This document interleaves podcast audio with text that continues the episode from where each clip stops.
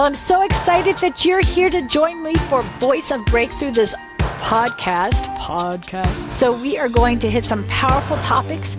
Every single week, we will be having a new podcast with a new topic. So, get ready. I'm telling you, this is great to exercise to. This is powerful to uh, listen to when you're cleaning your house or cooking at dinner or cutting the grass, but you can turn up loud on your, you know, your, little iPhone or whatever you have there. Anyway, you're going to love this powerful, life changing, every single week podcast of Voice of Breakthrough. And so, for those who are ministering to people, do not get in the middle and run around the same track with people who oil not and refuse to focus on Jesus. You are wasting your time. You're wasting their time. You're enabling. You're helping them stay off track. Can I get an amen? I'm telling you this because so much of the church is on the wrong track because they want to help people. And they're just enabling people to depend on them instead of look and focus on Jesus. This race is about enduring by focusing on Jesus. I love how it says it here. He is the initiator and the perfecter of your faith. Faith starts with him and it matures with him. Whew. Oh, this is so good. Are y'all getting this? So if you're ministering to someone and you let them keep drawing you back into their problems and drawing you back into their poor me's and drawing you back into all their mess. And let me say this for those who know, oh, that's me. I draw people. I try to, I want everybody to look at my mess and problems, okay? Nobody is helping you who does that. And they will eventually get tired of you. And they wonder, what happened? Because you just wasted a truckload of their time and you haven't changed. Can I get an amen? I'll take that amen. Do you get what I'm saying? So when you are ministering to people, even in your own children, even with friends, even in our, when we get in small groups, you have to have your focus in your race on Jesus. My race isn't about how many of you are following me. If I'm really racing the race he has, you're not following me. You've got your own track. Uh, you got your own race. And, and you got your own race, and you got your own race. And everybody's running towards Jesus. Everybody's running towards Jesus. Everybody's running towards Jesus. Covering doctrine makes you run towards a person. We're not going to get into that, but that's a really big spirit of error that's going to come down before the, the apostolic movement is going to hit only in places where the covering doctrine has been exposed and destroyed. God is not going to share his glory. He's not going to give his power and authority to people who are going to use it to have people follow them. And I'm just saying amen to that. It's one of the biggest things that God has told me that what He's given me is to bring down so that people can start running their races. Most people aren't running their races, most people are following somebody who's running their race. Can I get an amen? And you, you live, you live as if you're running a race when actually you're just running behind somebody else who's running. Oh, look what they did. Oh, look where they're going. Oh, look what they're doing. And then you think it's you, and that leads to pretended faith, which we will talk about at another another session. Amen? All right. So, if, hmm, okay, I'm to just walk over here. If tomorrow, when you get up and your little life starts, well, it's just should have life all night long, amen. But but but now your now your feet are on the ground, not in the bed. And instantly you're thinking about poor you or sick you or you're so tired of this, or this and that. You are in the wrong race. And that's why you're not getting anywhere. It's not because God's word isn't true. It's not because there's not power in the word. It's not because it hasn't been done. It's a finished work. It's because you're not even in the right race, even though you're born again. So you have to choose when you get up to run that you're going to focus on Jesus. He's the one who initiated this thing, and He's the one who's going to finish it. He's the one who's going to perfect you. He's the one who's going to make you into what He wants you to be for His glory and His purposes. And He is the God of the individual as well as the God of the whole body. And when we all run this race the way He wants us to run it, eventually we will be one in Christ.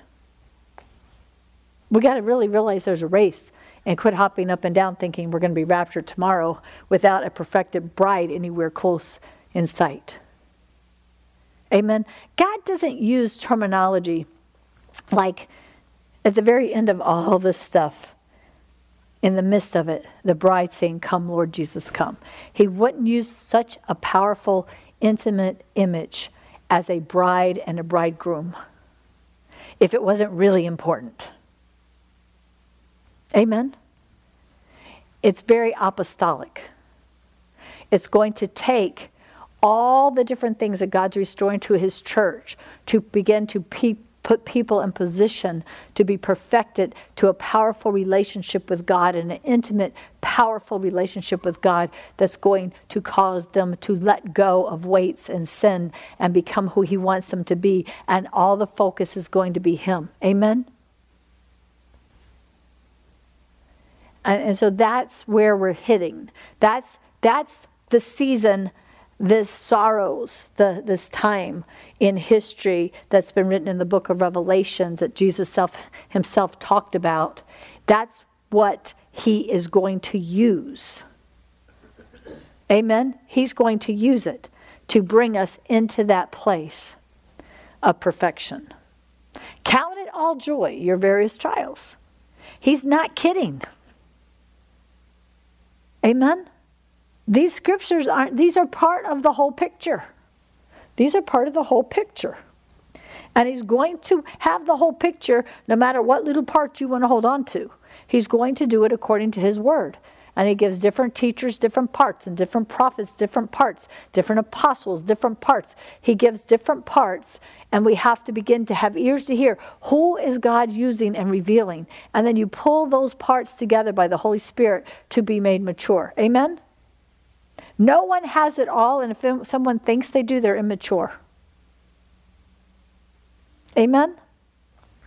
All right focusing. So I want you to begin to seriously ask Holy Spirit to help you to focus on Jesus. I want to see Yeshua. I want to think about Jesus. I want my life to be about Jesus. I want God to get the glory. I want to glorify Jesus. I want to lift Jesus up. I want you to have to change the way you're thinking and choose to do that. Amen?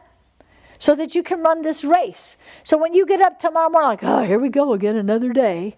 No, you get up tomorrow and you say, Thank you, Lord.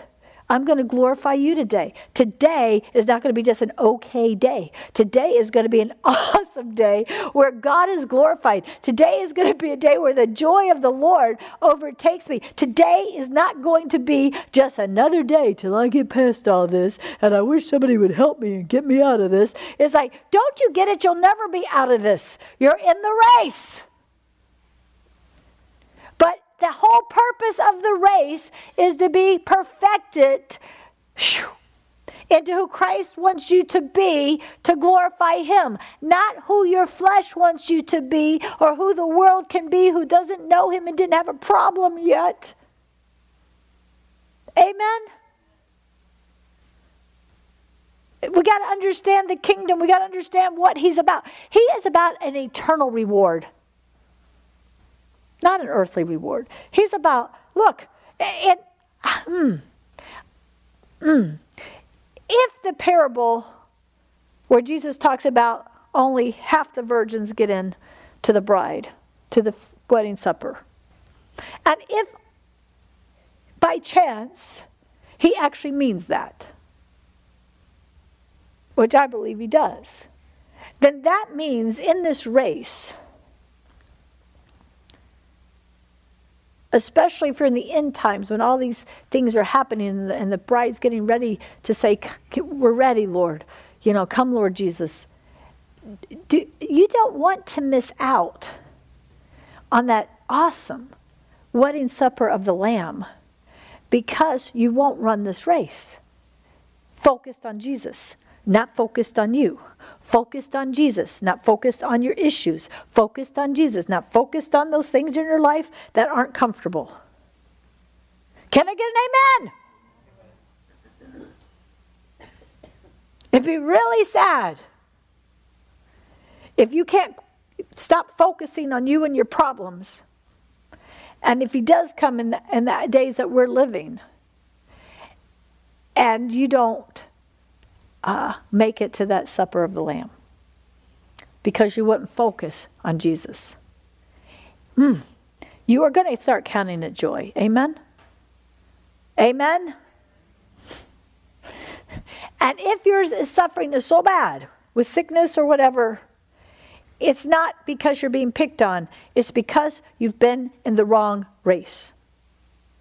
And you've sown the wrong seeds. And you haven't seen Jesus. And whatever the devil did to get you in that place and kick your behind, you haven't put him under your feet. Amen? Mm. I'm not running a race running away from the enemy. and I'm not running a race running to the enemy. Everything in my race has to do with Jesus Christ. And Satan is under my feet. Amen? And if he's not under your feet, it's because of the weights and the entanglements, which you need to start asking Holy Spirit to help you to get free from. Amen? And once again, we got tons of teaching on this in our mentorship, our partnership, or on YouTube channel, and on our beautyforashes.org. And for those who are ministering to people and you're just getting the light bulb, oh, I don't want to keep enabling. I want to really help people getting their own race. I don't want people making me feel good about my race. And I'm not talking about skin color. Amen. Where's race in the Bible? Right here. Amen. All right. For the joy set before him. All right, let's get what he says and and get the whole picture, not just a part of it. Focusing on the Lord, the initiator and perfecter of your faith. For the joy set before him, he endured the cross. All right, his race included the cross. He handled it for the joy set before him. He disregarded the shame, and he has taken his seat at the right hand of the throne of God. All right, I remember when I saw for the joy set before him. I said, Lord, what was this joy set before you that caused you to endure this race, which included horrific suffering, the taste in hell, the grave, just the most horrific, horrific suffering anyone in all history has ever gone through? What on earth was the joy set before you? Well, we see that he sits at the right hand of the Father, but that wasn't really, he, he had that position in heaven before he became the word became flesh and dwelt among us right? He was the creator. He came forth from the father. He created everything that there is. He's god. Amen? So so the joy set before him didn't have to do with being seated at the right hand of the father he's always been one with the father so so the lord showed me so the lord said well what's the first thing that happened when I said it's finished. And, you, and this is appropriate to be teaching because we're right here at, at um, the week when Jesus was walking through all this. This right before Resurrection Sunday when I'm teaching this. And he showed me the veil was torn in the, in the temple, right? When he said it's finished, there was an earthquake and the veil was torn. And he said, and he said, it's finished. And that veil represented separation of God's people from fellowship with God. That's what that that in the temple you had you know i'm not going to get the whole thing but you had to go into the temple you had to be made perfect the, the priests who were selected to go in there for, for the priestly duties had to have bells on their around their robes and that way if they dropped they had a uh, uh, rope tied to their foot. So if they went in and dropped dead because they did something wrong in there, sin, they had to pull them out because nobody was allowed to go there. And it was for real.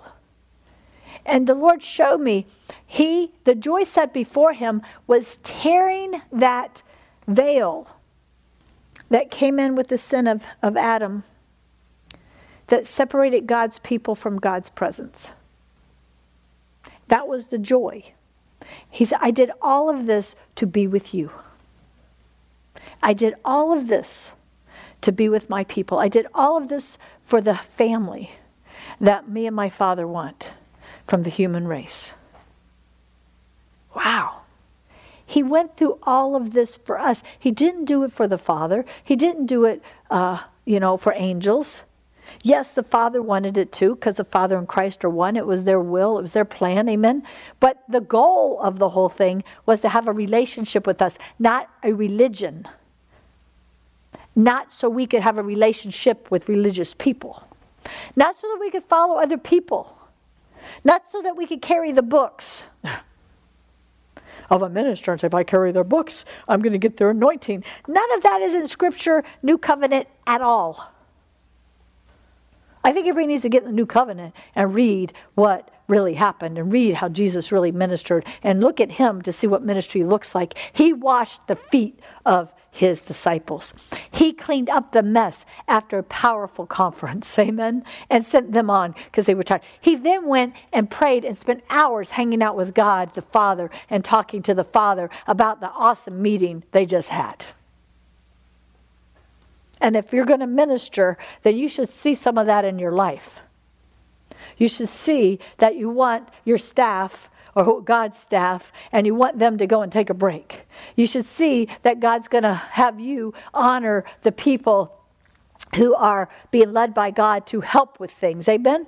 And you're going to see this heart that when the ministry's over and it could be a big meeting, you can't even go to sleep because you want to hang out with the Father. Amen? And anybody who's really walked into ministry, even, even if as you start to walk out and have these small group meetings or start to do what the Lord shows you, there's going to be this excitement that you can't wait to go share with God, even though He's there doing it or it wasn't real. Amen? Okay, so Jesus shows us what ministry looks like. He shows us what real ministry looks like. He shows us the heart. Look how messed up all this is with this um, doctrines, you know, of spiritual father, and I've carried their books, and if I do this, oh, people so abuse and use their callings and anointings sometimes to control and lord it over others. And God's going to clean all that up. Amen? And most of that comes out of the covering doctrine. But anyhow, all right.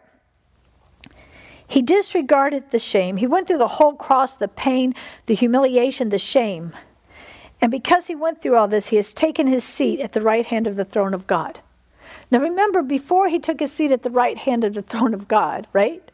He was in God. He's not a human being that then earned a place in heaven that people mispreach.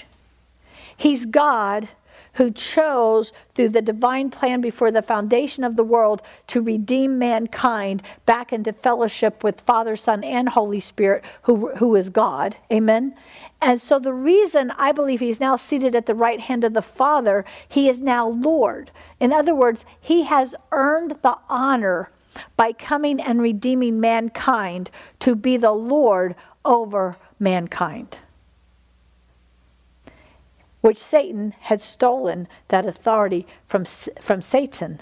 I mean, Satan has stolen that authority from Adam when Adam disobeyed God. Jesus, as the second Adam, went back and won that authority back. Now, here's the key He won that back.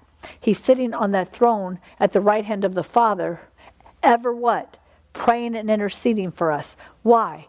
Because when He went, ascended to heaven to send the Holy Spirit. It's better that I go that my Father could send the Holy Spirit. When he did that, he said, Wait until power comes on you, the Holy Spirit. He gave us his authority. He took the authority that Adam had lost for all of mankind. Adam, in his sin and rebellion, lost the authority over the, the, the, world, amen, over the kingdoms, over demons, over the whole thing. He lost that authority. Jesus came back as the second Adam without sin, paid the price for our sins, and he got that authority back. Amen.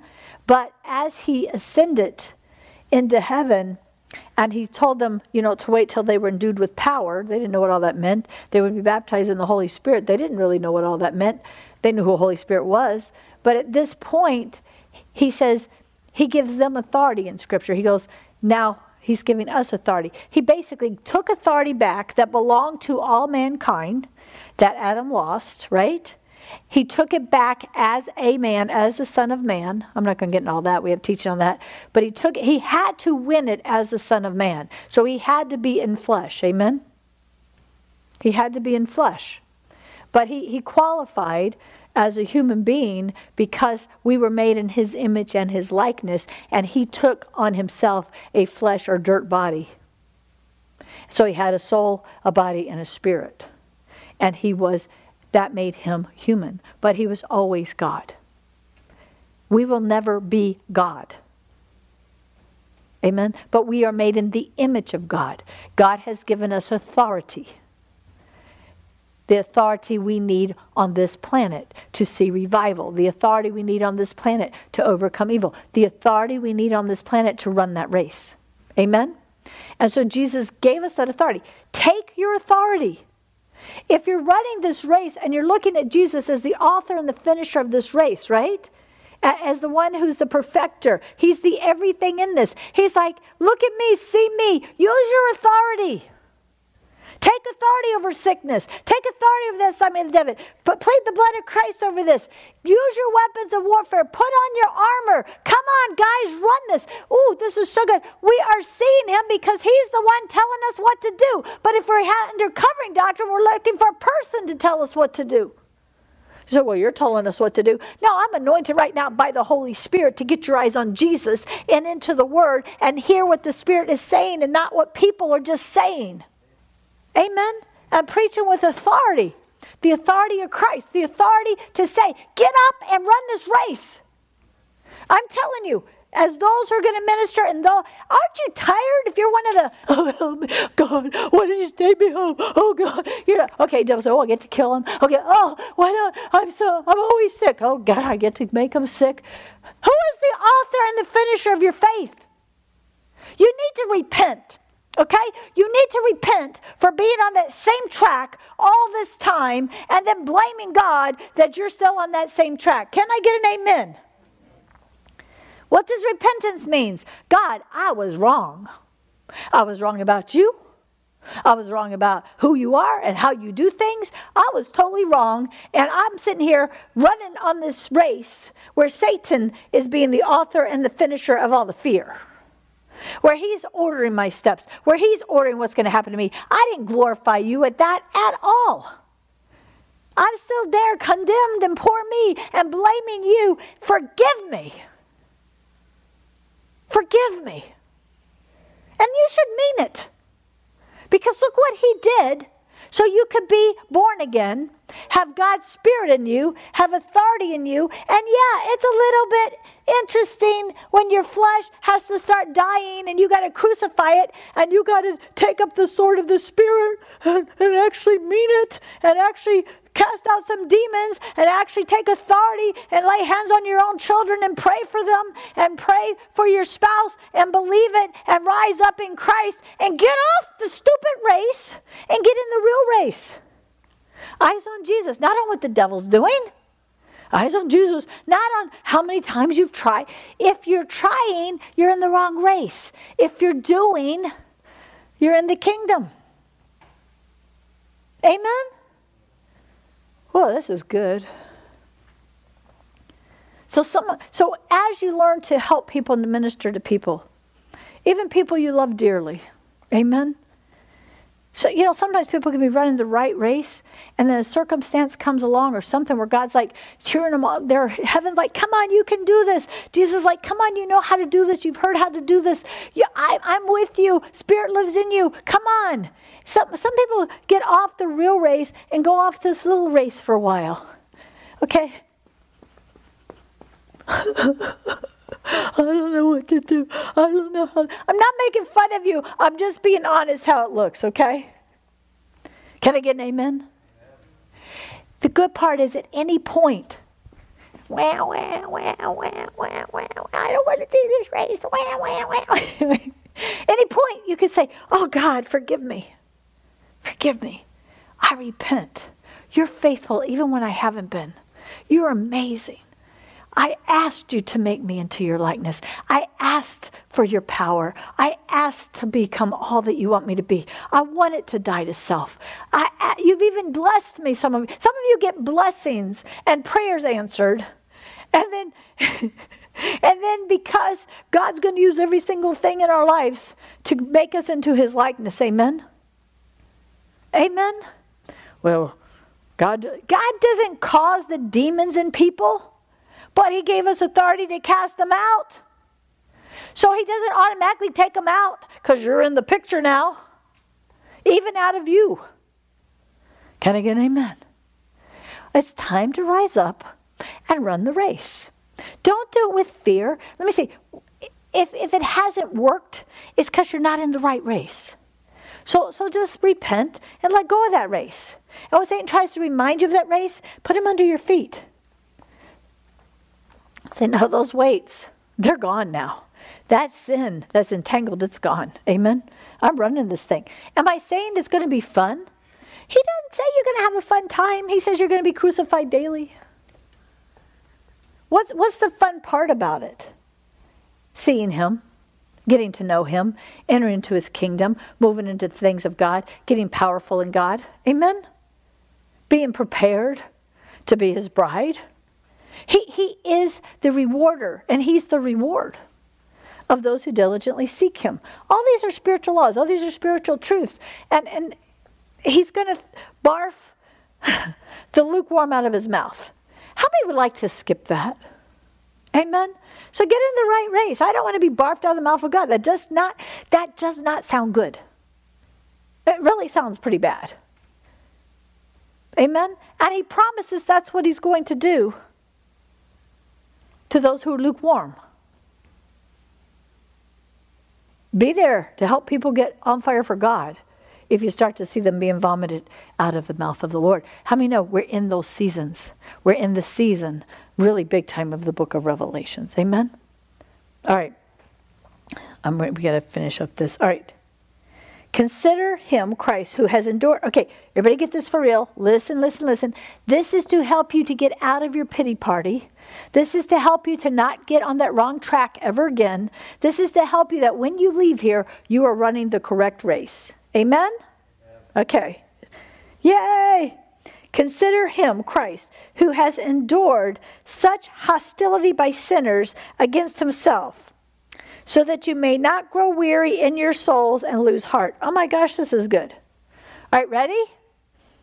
Let's get this. This is a truth, this is a spiritual law. Consider Jesus, what he went through because of hostile, mean sinners that came against him when he was there to save them. Consider what he went through. If you consider what he went through for you, if you consider what he went through for your mama and your daddy and your children and people that you love to get saved, when you consider what he went through, then you will not grow weary in your souls and lose heart. In other words, it will not be about you, it'll be about him. Lord, thank you. Lord, the same spirit that had you endure the cross, the same spirit that got you through so much hatred and criticism and judgments, the same spirit that kept you fully, fully in love with the human race, the same spirit that kept you completely united with the Father, that same spirit lives in me. That same Holy Spirit lives in me. The same Holy Spirit that made you victorious because you said yes to everything He said, you only did what you saw the Father doing. That's going to be how I'm going to run this race. And how many know you got to mean it? How many know that means sometimes we zoom? Okay, it doesn't mean fake. Amen. It means watch what you say and how you say it. And when you have a hard time saying it, have God help you with your attitude where Satan has gotten in to try to get you out of the race. Amen? There's no condemnation in Christ Jesus. All right? Can we all just pat ourselves on the back and go, okay, okay. Thank you, Lord. Amen? Amen? If you have condemnation right now, you are on the wrong track. If you have joy and hope, like, oh, this is good news. This is good news. I see where I was kind of running the wrong way, and it's not going to keep doing this. It's not going to be for the rest of my life that I'm going to be running this and waiting till they grow up and all this stuff. Do you get what I'm saying? Of a sudden, oh, wait, today everything changes. Today I get in the right race. Today, tomorrow is not going to be like yesterday because yesterday I was on the wrong track. Today I'm on the right track. Everything has changed. I'm now running in the kingdom. I'm now looking at the king. I'm now getting his purpose for my life. I'm now being made into his likeness. I'm now recognizing the. So, what is the joy set before me to stay in this race? Well, the joy set before me is the one I'm supposed to be looking at. But even um, awesome is he's the author and finisher of all this. I get to know him. I get to be his bride. I get to look at him. I get to fellowship with him. But as I run this race, the promises he's given me for my family are yes and amen. Amen? The promises he's given me are yes.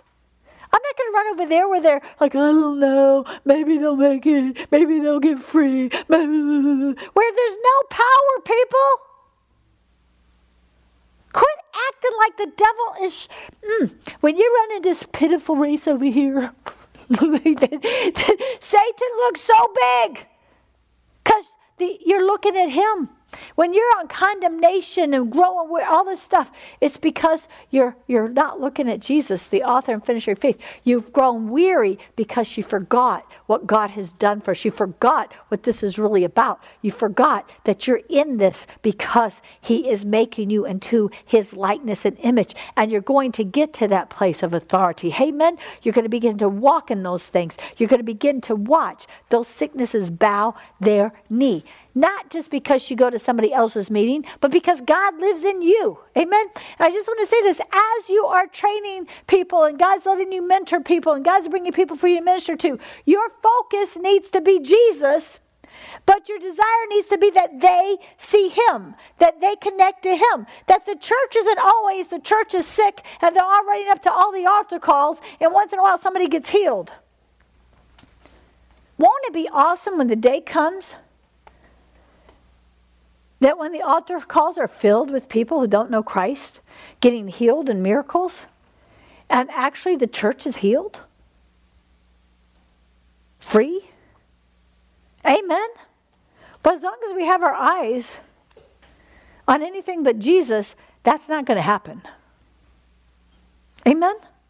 But how many know it really will happen as we run this race? As we run this race. All right.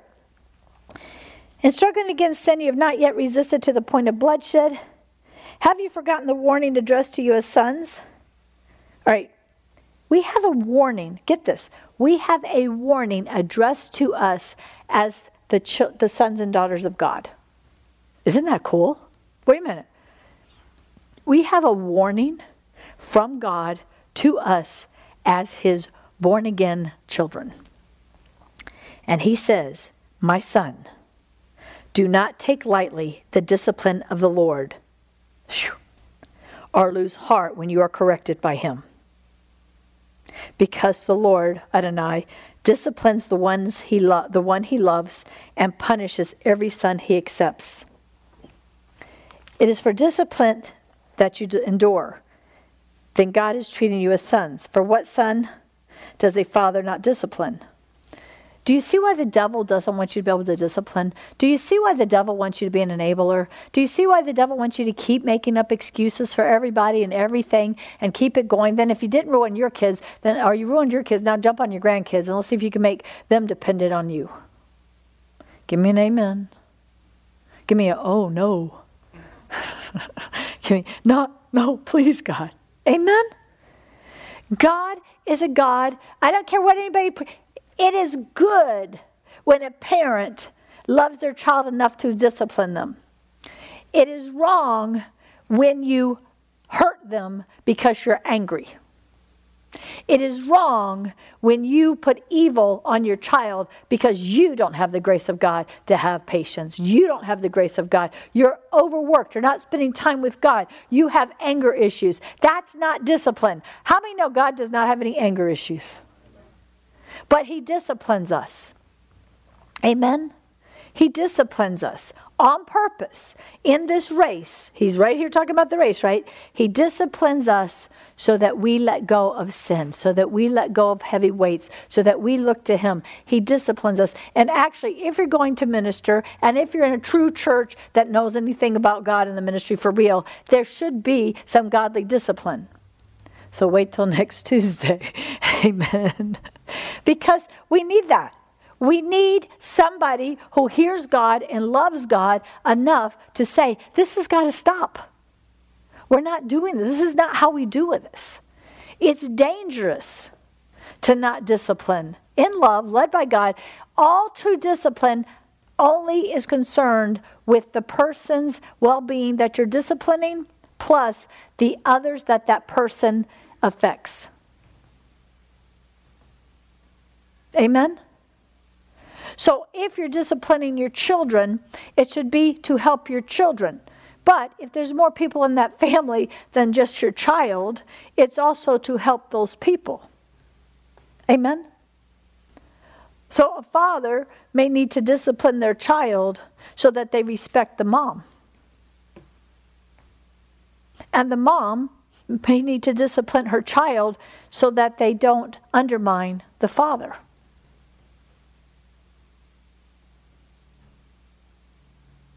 And grandparents need to honor the mother and the father of those children and be the grandparent, not the parent. Amen? What is undermining? Undermining, you don't have to do what your mother says.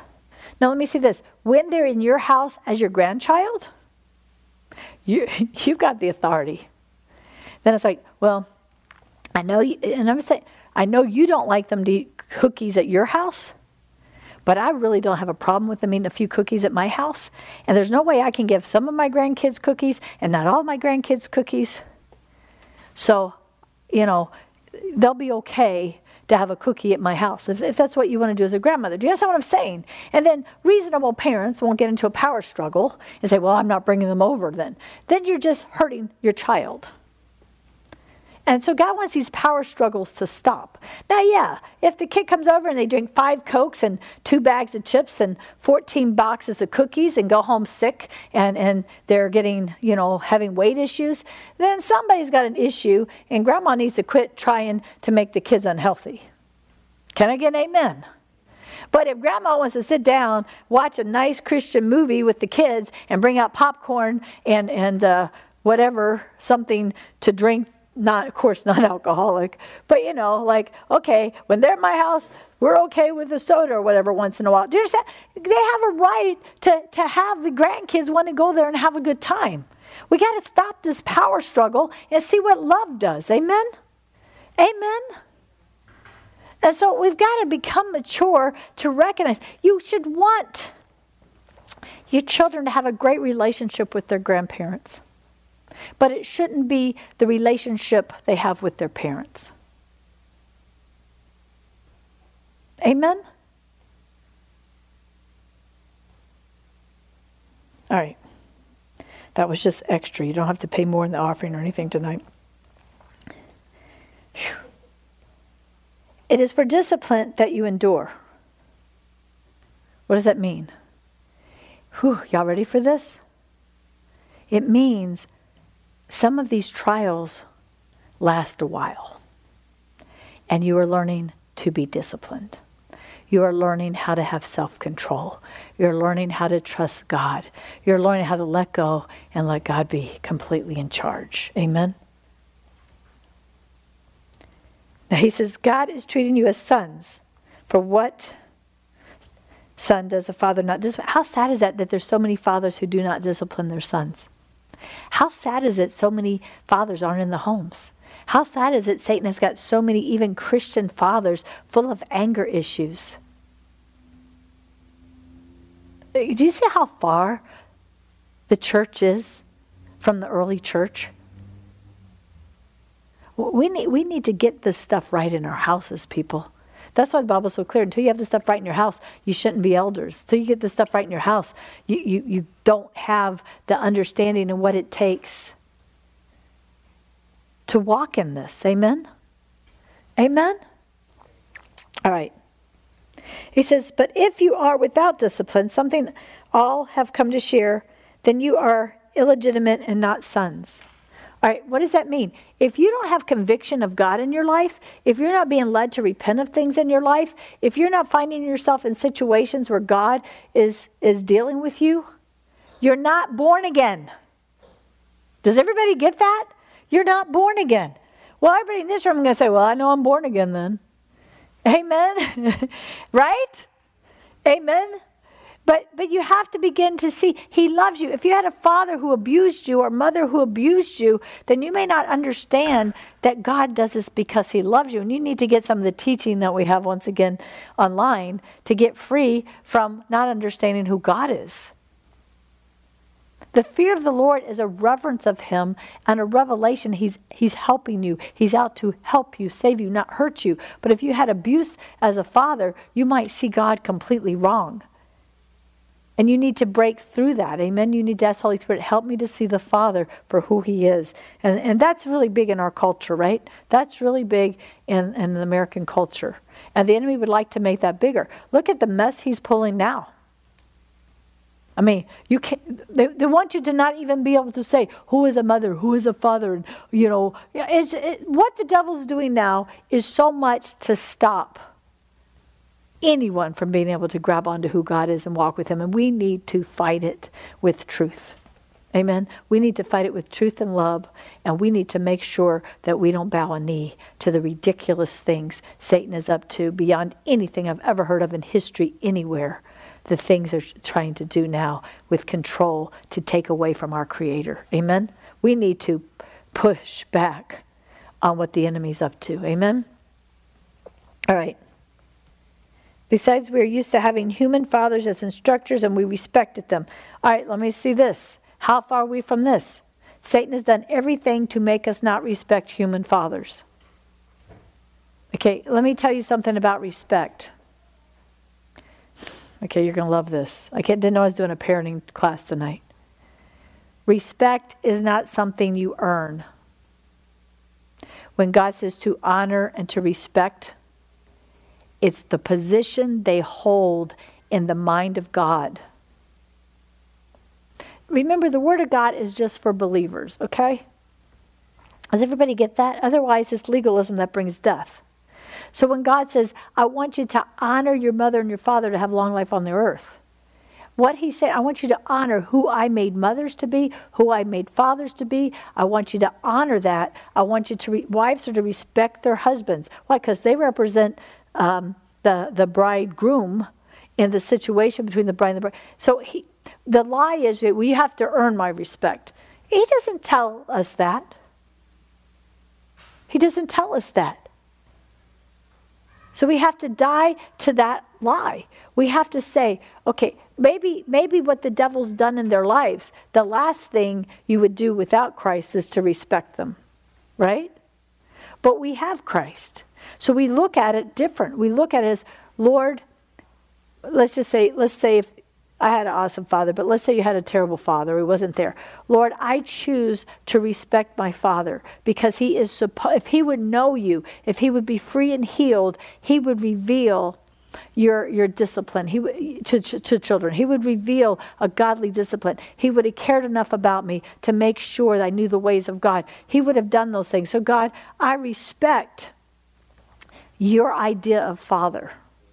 And I forgive where my father wasn't able to do that because of what the enemy's done. Lord, I forgive my father, but I respect your idea of fatherhood. Whew. I respect your idea of motherhood. Wives, we are to respect God's idea of the marriage. See why the devil goes after this? Let me destroy family. Let me destroy these Christian values and traditions. Let me show where they've been abusive. They're not abusive if you get this thing into the spirit realm. Amen? So just because a demonized person did what Satan wanted, it doesn't change God's idea. And if we change God's idea, we're going to feed this perversion of gender, this perversion of marriage, these things that are perverted against the will of God. Amen? Whew. Whoa.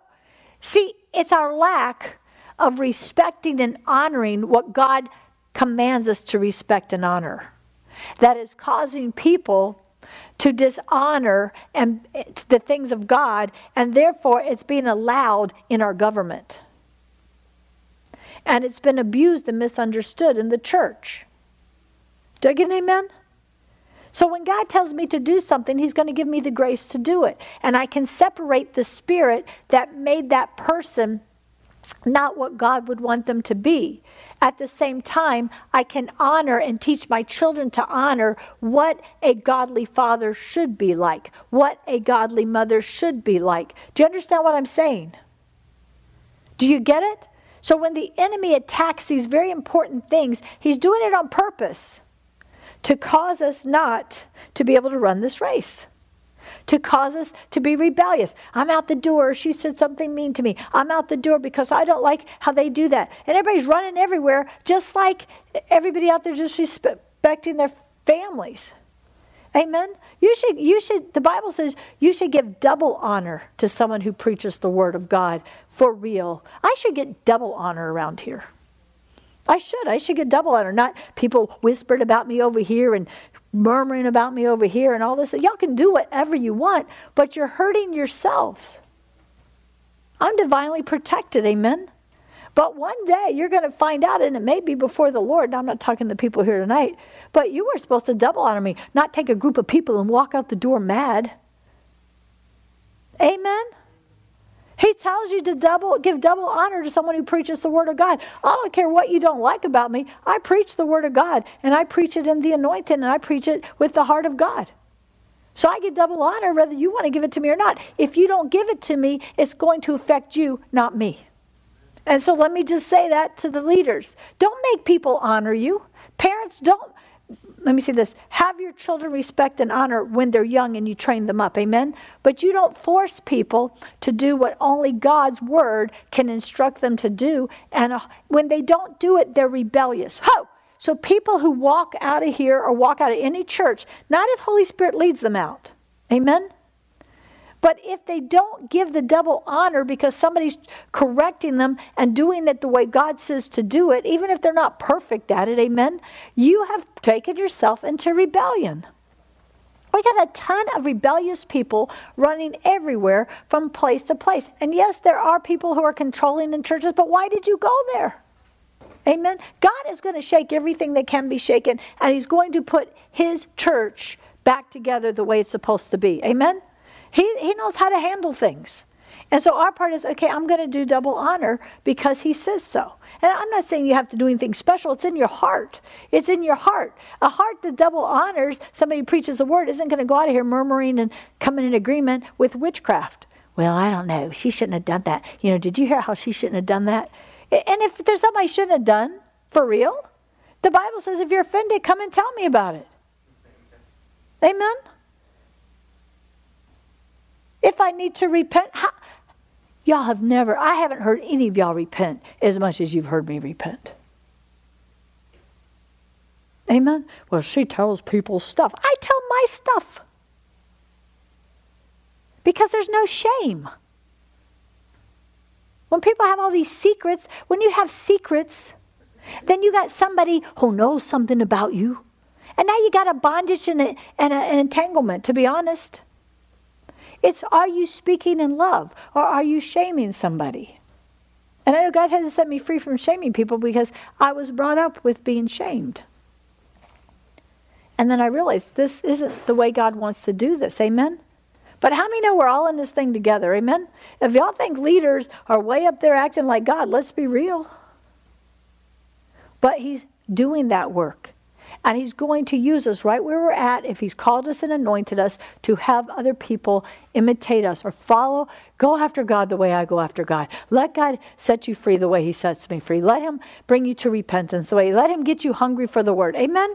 That's the whole idea of it. That's the whole idea of it. All right. I know, gosh, guys, we got to get it out of here. All right. Still, we not we not much more be how much more should we be subject to the father of our spirits and live? Indeed for a short time they disciplined us as seemed best to them but he does so but the lord does so for our benefit so that we may okay get this mm, get this get this get this get this. When people say you're holy because he's holy that's not what this says I'm telling you what it says. I am not preaching wrong. This is what people need to understand. You're not holy because you got saved. You're righteous when you're right where God wants you to be, but holiness is as He gets the evil out of you. And it says right here, it says it right here. He disciplines us for our benefit. What's the benefit? So that we may share in His holiness. What does it mean? It means the area he disciplines you is an area where you still have sin or bondage or something there, and he's going to discipline you. He's going to deal with you so that you can get it out. Why? So you can share in his holiness. So when people say, well, you know, as soon as you're born again, you're holy, that's not true. Those are words out in Scripture. Take them right here. All okay, ready for this? I'm just going to finish. If you have to go, that's fine. I know people have school and all. Now, all discipline seems painful at the moment. All right. If God's disciplining you, you'll know it because it seems painful at the moment. Some of y'all shaking your heads like, it's painful right now. I'm being disciplined. Amen? Say, every time you seem to preach, I seem to get that little painful thing. That's not me. That's Holy Spirit. Amen. That's Holy Spirit giving you a good talking to, showing you His word. Why? Because He loves you. He wants you to be like Christ. He wants you to do this thing right. Amen. It's true, you guys. It's true. Okay, it's not itchy ear preaching, it's the Word of God. I just preach from the Word. Y'all know I'm just reading it. Amen. But I'm reading it in the anointing with the revelation because God wants to wake you up. He says, now get this. Okay, sickness is not discipline from the Lord, all right? All right? Discipline from the Lord is what some of you are experiencing right now. It's like, oh, I need to repent. Oh, I did do that. Oh, I'm so sorry, God. Okay, that's discipline from the Lord. So get this straight. Discipline is from the Lord is not you going through something bad. You going through something bad is because you, Satan owns something in you and he's cashing in on it. Let me go further. If you would embrace the discipline of the Lord, God will keep you from most of that. Amen? There's a difference between discipline that comes from God to protect you. Example, as a parent. Okay, as a parent, you don't walk along, you know, you're walking along the street and cars are going by. You don't throw your kid in front of traffic so they get run over so you can then tell them you should never jump in front of cars. Okay? But people act like that's what happened. Well, oh, you got cancer. God's, God's not disciplining you because you got cancer. He was trying to correct you and give you right doctrine and teach you how to fight it and show you what to do so you wouldn't have the cancer. Amen? So, discipline from God is Him instructing you, Him convicting you, Him, him trying to stop the bad from happening. Amen? Amen. With giving you real preaching, not itchy ear preaching. Amen. And that way, he, he's not, he's trying to stop you from being in front of the car. Okay, get this stuff right. Because there is teaching that's confused this. Well, I went through this. I was disciplined. No, the discipline of the Lord is His word convicting you. The discipline of the Lord is is the Lord trying to prevent bad things from happening. He's trying to show you you can't act like that. He's trying to show. Mm, so, so let's say that, that something's preached and you don't like it. Everybody thinks that's me. Well, probably was you, or you wouldn't be thinking that. Amen? But it's probably not just you. All right? And then you get all huffy and, and off you go and you're talking, you're so mad. God was just disciplining you with His word so that you would deal with that rebellion or you would deal with that hurt place so that Satan can't later, not God, Satan can't later bring sickness there or heart attacks there or diabetes or whatever it is. Amen? Do you get what I'm saying? God's discipline is just like true loving parents' discipline. It's to teach you to not have to go through something. It's not making you go through something to teach you something. Does everybody get that? And we need to be those kind of parents, and, and where we can help as grandparents, we need to be teaching them what why God made them male and female. So we need to be mm, we need to be teaching the things of God instead of always on the defensive. We should be we should be the ones who are offensive. And uh, we should be the ones, our kids need to go into school. If they go to public school, they need to go in there knowing. And they need to know. You may have to teach them some wisdom, like, you know, you, they don't believe right because they don't believe in God. So you don't need to get argued, arguing, arguing with them, but just know we know God's true. His word is yes and amen. And then when they're sitting there saying stupid stuff, your kid's to be sitting there going, they don't know God. They're stupid, you know. But, but but wisdom would tell them, unless they got a prophet gifting and God's going to let them get in their faces, wisdom would say, well, don't fail the class. Now, if they make you renounce God or something, yeah. But how many, you don't have to leave your job huffy. You can actually sit there with a knowing, well, they just don't know God. So, Lord, how do you want to handle this? I told you when I went into NIH and I'm walking in there, National Institute of Health and Research, and Holy Spirit says, the Lord says, don't tell them you know me. He's never told me that. So God would never say that. Yes, he did say that. I didn't know that they would take your rights. I didn't know that they would think you were a, um, whatever they call us, um, a religious fanatic, thank you, and that this person needs their right. So we got to quit being so stupid, people. God's not. God has wisdom. God has wisdom to promote us even in captivity. How? And we need to be learning that right now. Instead of everybody losing their jobs and losing everything else, we need to get off of our high horse. Yes, God will call certain people to the fight. Right now, He's calling Michael Lindell to a fight, and we need to pray for him and believe for him to win this thing in the power of God. Amen? But He's not calling everybody to a fight. It's pride that calls you to a fight God's not calling you to. God allowed a lot of people in the old covenant to go in captivity and have to submit to that mess. Amen? And so we have, Lord, give me wisdom for this. But let me tell you what, you should have so much influence on your children. And you need to make time for that. And you need to start when they're young so that no one will ever convince them that God is doesn't know what he's doing and makes mistakes. See, the thing is we need to teach the truth in love and we need to not teach it in fear. We need to not teach it all these weapons God's taking out of our arsenals that were from the enemy. Amen. We need to trust the Holy Spirit to convict our kids. We need to begin to trust Holy Spirit knows how to convict them. I don't have to try to scare them. Amen. But I just speak the truth in love. I just speak the truth in love. I just speak the truth in love. Don't speak the truth in anything else, or it's a weapon that backfires.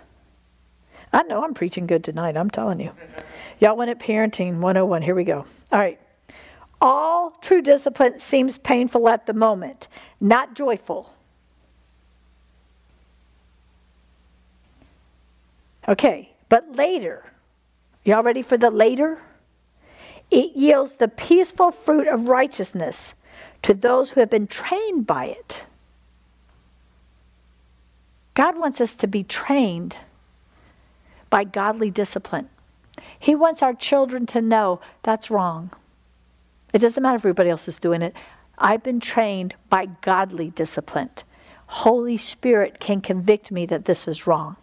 I, I can think of situations, I'm not going I think of a situation that was super life and death and somebody was about to do something so wrong because they were so hurt and Satan was pushing every button he had and that person knew enough to stop what they were about to do to call and get godly counsel in the middle of a crisis that probably stopped them from going to prison and definitely stopped somebody else from being hurt really bad. Did they fail to have to call? No. No, they knew I can't, I need help.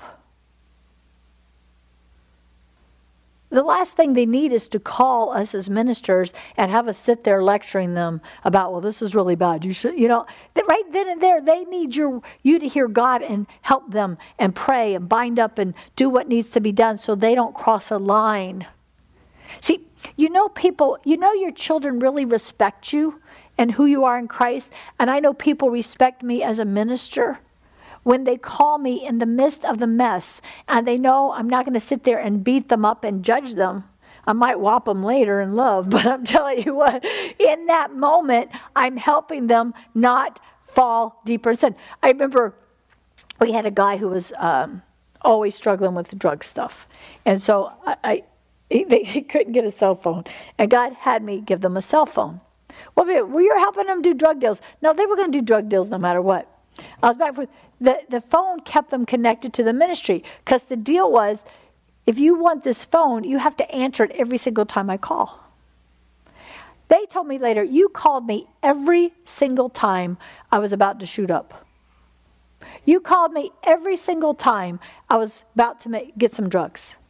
It was so irritating, but I knew I'd lose everything if I lost this phone because they were so bound to the drugs at the same time. And that person, though they went through a lot of hard things, they died saved. They're in heaven. They're cheering them. they're cheering us on right now. I can even I see it in the spirit. How they're like excitedly cheering us on right now. Amen.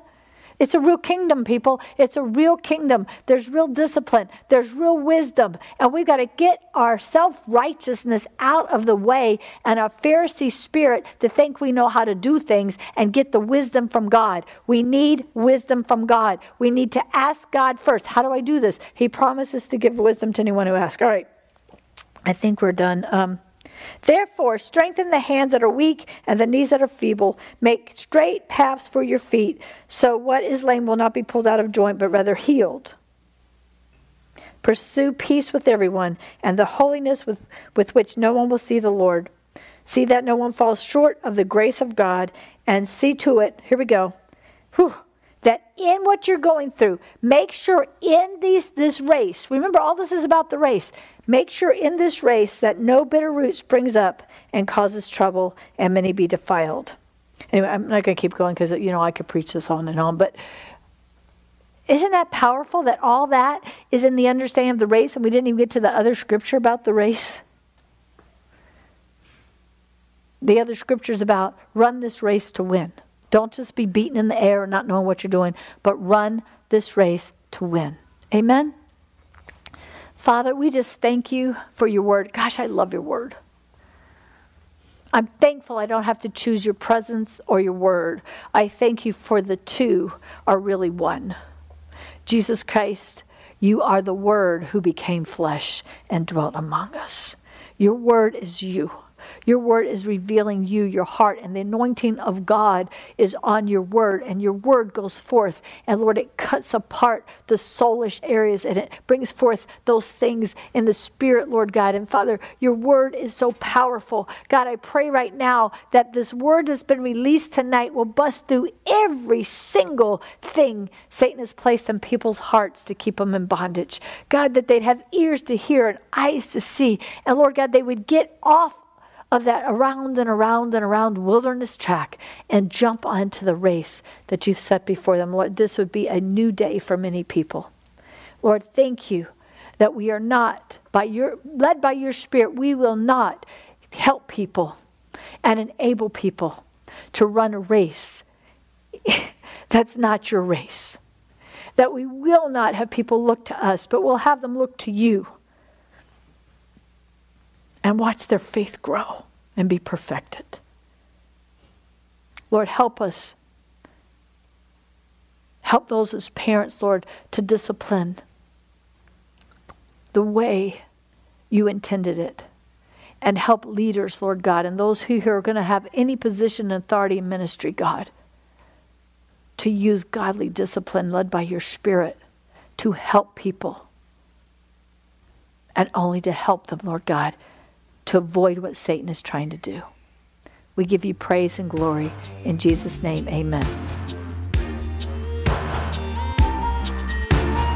Now, if you love this teaching, and you better say you love this teaching, then we want you to check out our web at beautyforashes.org. There is so much teaching there, and there's a resource uh, library there. And also check out my Facebook page at Cindy Foster Beauty for Ashes Ministry. We'd love you to partner with us and come along for the ride into the apostolic. God bless you.